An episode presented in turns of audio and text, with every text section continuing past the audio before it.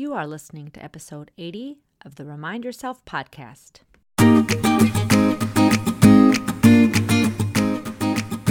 Welcome to the Remind Yourself podcast, the podcast for physician moms just like you who want to ditch mom guilt, stop yelling, and start enjoying their lives today. I'm your host, Michelle Chestovich, certified life coach, family physician, and mom of four. If you want to overcome overwhelm for once and for all, this is the place for you. Hello, Mama Docs. Welcome back. This week, I am going to dedicate it to National Physician Suicide Awareness Day. It was this past Saturday on September seventeenth. And I hate that the date has to even be acknowledged, but here's the deal. It is a big problem. And I fear that it's getting even worse. So many organizations know that there's a problem. Their physicians have documented again and again on the burnout inventories that there's a lot of distress. And what I'm here to say again and again is that it's time to do something and not just talk about it. Many organizations are taking steps. And in fact, I spoke to two organizations last week about how to find a better solution for burnout. There is proven, evidence-based solutions that can help with burnout well before it's a major problem. Of course, we want to prevent physician suicide, and there are things that we can do to look out for our colleagues and ask the hard questions. But I, as a primary care doc, believe in prevention. We need to start well before people are crispy, burnt out, hopeless and depressed, and thinking that maybe ending their life might be the best option.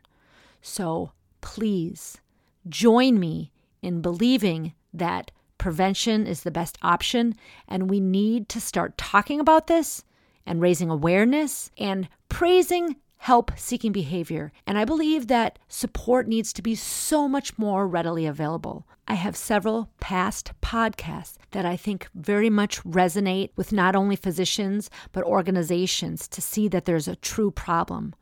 The first one being episode eleven that I recorded one week after my dear younger sister, Doctor Gretchen Butler, died by suicide one and a half years ago. And I talk about how I believe exhaustion was one of the main contributing factors to her death. I have several other episodes, the next one being called This Must Stop, when soon after my sister died, we lost another young physician mama in Minnesota, and I have another one entitled We Need a Better Solution for Burnout.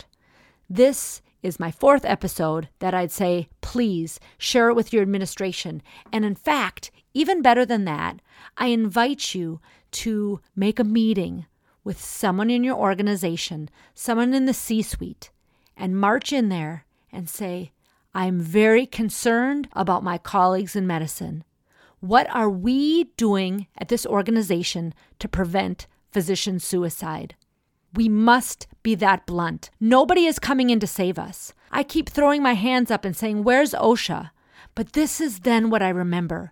We can be the change we need to see, and we need to demand change. And if that feels too difficult to you, please send me your organization leaders' emails, and I would love to have a conversation with them, because this is real. These are not just statistics. These are human beings and families that are losing cherished loved ones, and it is happening all too often. Last year in Minnesota, I know that we lost at least four physicians to suicide. This past month in Minnesota, we've lost four physicians to suicide. This must stop. The time is now to band together and make real, lasting change. We need to demand that our organizations support us, not only in adequate support with nursing and medical assistance. I certainly don't have all the answers, but it's time to do something. I've been on wellness committees before where we go around and around, and I've been honored to even be a part as a guest on bigger organizations. And again, the talk goes around and around. It's time to do something real and preventive, now, because we can't afford to keep losing the best and the brightest, and all of us looking at one another saying, oh my gosh, this is so shocking, this is so heartbreaking. We are smart people. We are compassionate people. We can figure this out. We lose nearly four hundred doctors a year in the United States. That's nearly two medical school classes that are dying by suicide because they're feeling helpless and hopeless and all alone. This must stop. For goodness sakes, you go to a water park in America and you sign a waiver. How many people at water parks are dying every year? I believe the answer is zero. I certainly hope the answer is zero. So we need to raise awareness amongst all of us that we are an at-risk profession. We need to start normalizing being human.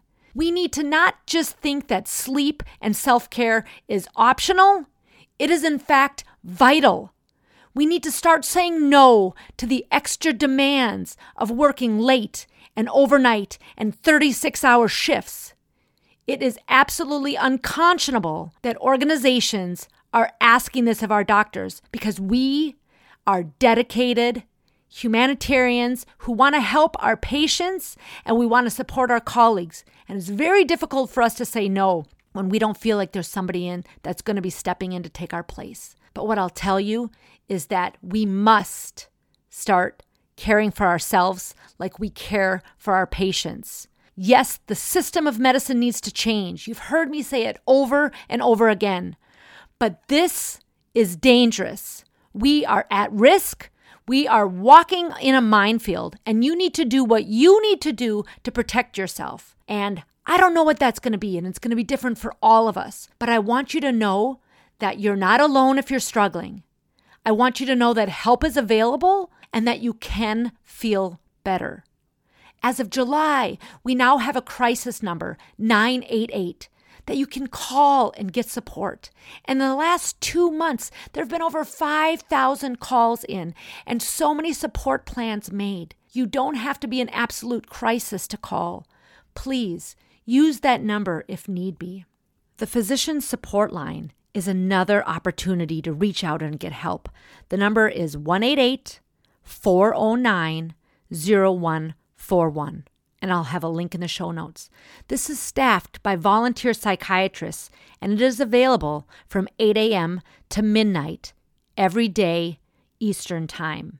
It is free, and it is confidential, and they report to no one. So again, you do not need to be in crisis. You can call on any subject. If you've had a bad outcome, if you're just wondering how much longer you can keep practicing medicine and you're not sure what to do, please call this number.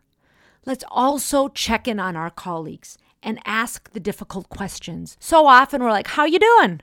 And people answer fine. What I want to tell you is nobody is fine right now.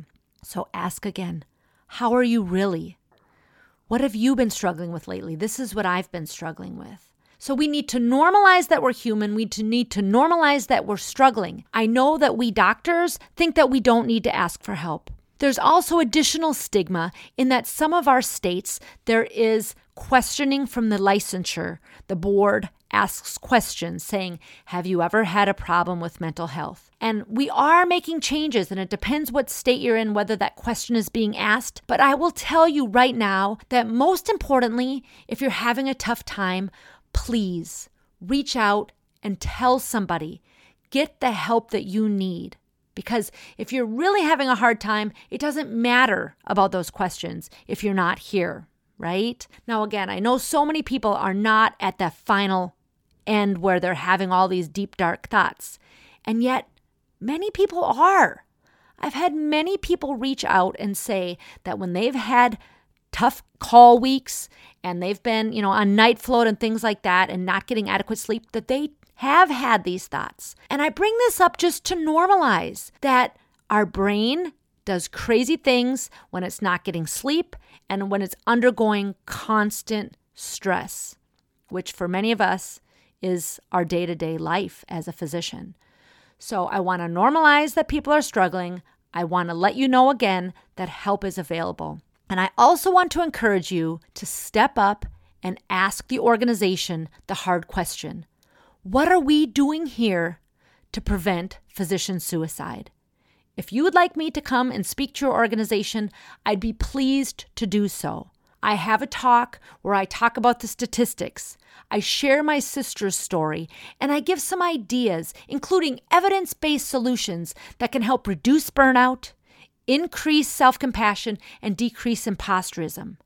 Now, if that's not a starting point, I don't know what is. Now, again, if somebody is having thoughts of hurting themselves or thoughts they'd be better off not here, that their family would be better off without them, that is an emergency, and I invite you to please call nine eight eight or the Physician Support Line or tell a family member, a loved one right now. But if you're just struggling in the day-to-day, feeling a bit overwhelmed, know that there's so much help available and that we're all going to work together to be the change that we need to see, because it breaks my heart that other families are going through the same tragedy that my family went through one and a half years ago. It breaks my heart that other children are going to bed without their parent tucking them in and saying goodnight. This must stop. And we can be the change that needs to be seen in medicine. And it's starting by having these hard conversations with our colleagues and letting the administration know that we will no longer tolerate pizza parties, yoga retreats, and another Maslach inventory to assess where we are with our burnout. We demand that something be done. So much peace and love to all of you. My heart breaks for these families. And I know that there are so many more around the nation that are hurting tonight. And I just want you to know that I am a fierce advocate for physician wellness, and I will not stop until changes are made and so that medicine can be a safe place to practice yet again. Until next week, please take care of you, and peace and love to all of you. Are you ready to take control of your life and put these tools into action? I'm here to help. I offer free consultations for physician moms to see if my one-on-one coaching package is right for you. You can sign up for a free consult at w w w dot mama doc life coach dot com.